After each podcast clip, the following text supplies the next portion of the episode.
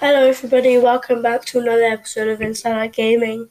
And today I'm back by myself, but you know, uh, actually, I'd like to say something real quick. Um, Tom actually came on for uh episode, and we must have recorded for like close to an hour, maybe like forty-five minutes, right? But like all of a sudden, so we did it, and then I like couldn't find the the thing, so I was like the like import file. So I was like, okay, fine, I'll just I'll just wait a day and then have a look. Day later, nope. Two days later, nope. It got to a week and I was like, ugh, whatever. I'll just I'll just make another episode. So here we are. Uh, we're back. I have a topic that I want to talk about, which some of you may think is like uh, like a really mum kind of topic, like your mum would say. So maybe you should like uh, listen to this with your parents because it's going to be a good one. So let's get into it. So the topic is do video games promote violence? Now, this is a big argument amongst many people. And actually, I'm going to do some research right now just to show you. So, I'm searching up now on Ecosia because we need to try help the planet, and Ecosia is great because every search they plant a tree. Simple. I'm not sponsored, I'm just saying because they're actually great. So, do video games promote violence? Here we are. Right. So, the first links are violent video games can increase aggr- can increase aggression. So let's click on this. So it looks like this is by www.apa.org. So if you want to go and have a look. One study reveals that young men who are habit habitually aggressive may be especially vulnerable to the aggression enhancing effect of repeated exposure to violent games, said psychologist Craig A. Anderson uh, and Karen E. Dill. Right, first of all, it's kind of funny that her name is a Karen. Anyway, the other study reveals that even a brief exposure to violent games can temporarily increase aggressive behavior in all types of participants.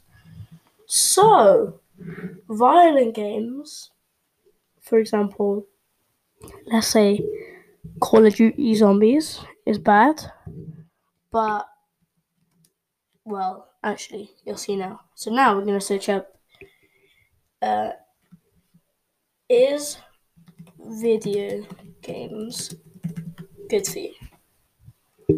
Studies have shown that some video games can boost mood and make for better heart rhythms, a sign that they may also help to relieve stress.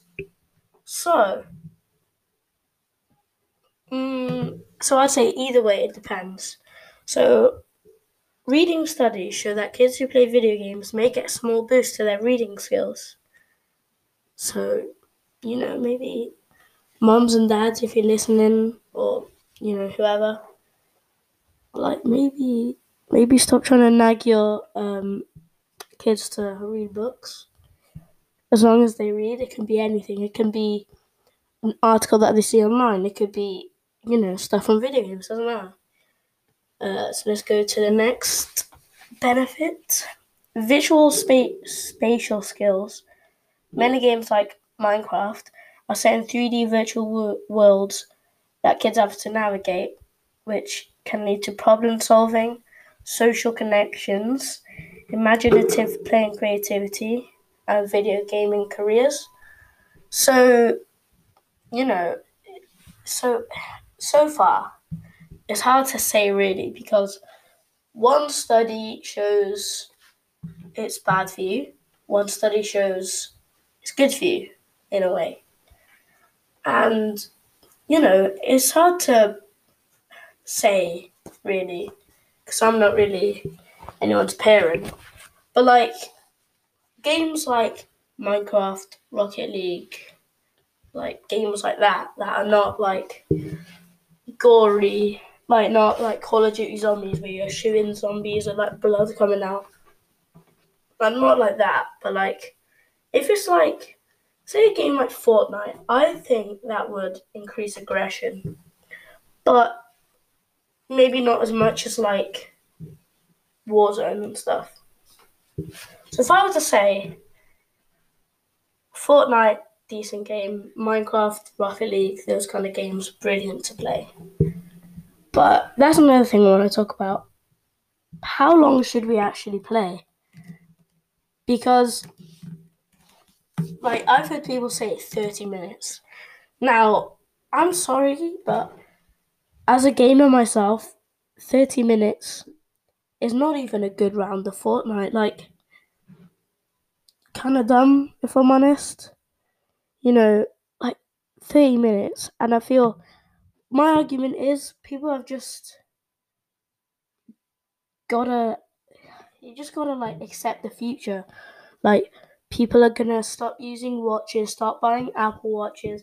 People are gonna stop listening to radio. They're gonna listen to Spotify. Like, I think just people have to accept it because if we can't, then society can't move forward into the future.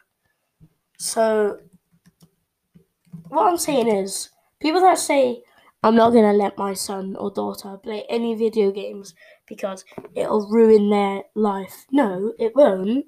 Just keep it tame. Like, video games are not bad for you. Some video games can actually be pretty good, but that's what I'm saying. Some video games.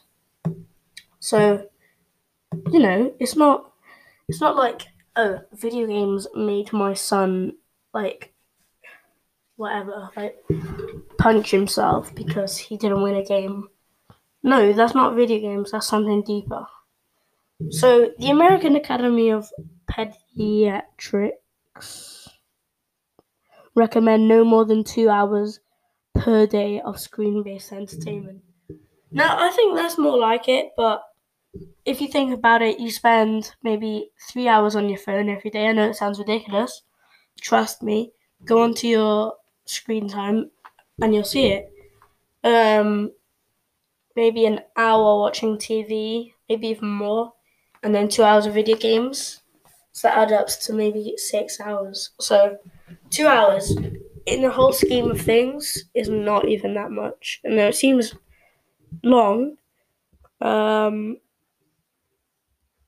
you know, like under they say under to under 30 to 60 minutes per day on a school day is decent. And then two hours on like non-school days so like weekends. Um so you know it's not it's hard to say really. Because if you play video games non-stop for so long then it's bad for you. But say if you take breaks you like do educational things in between.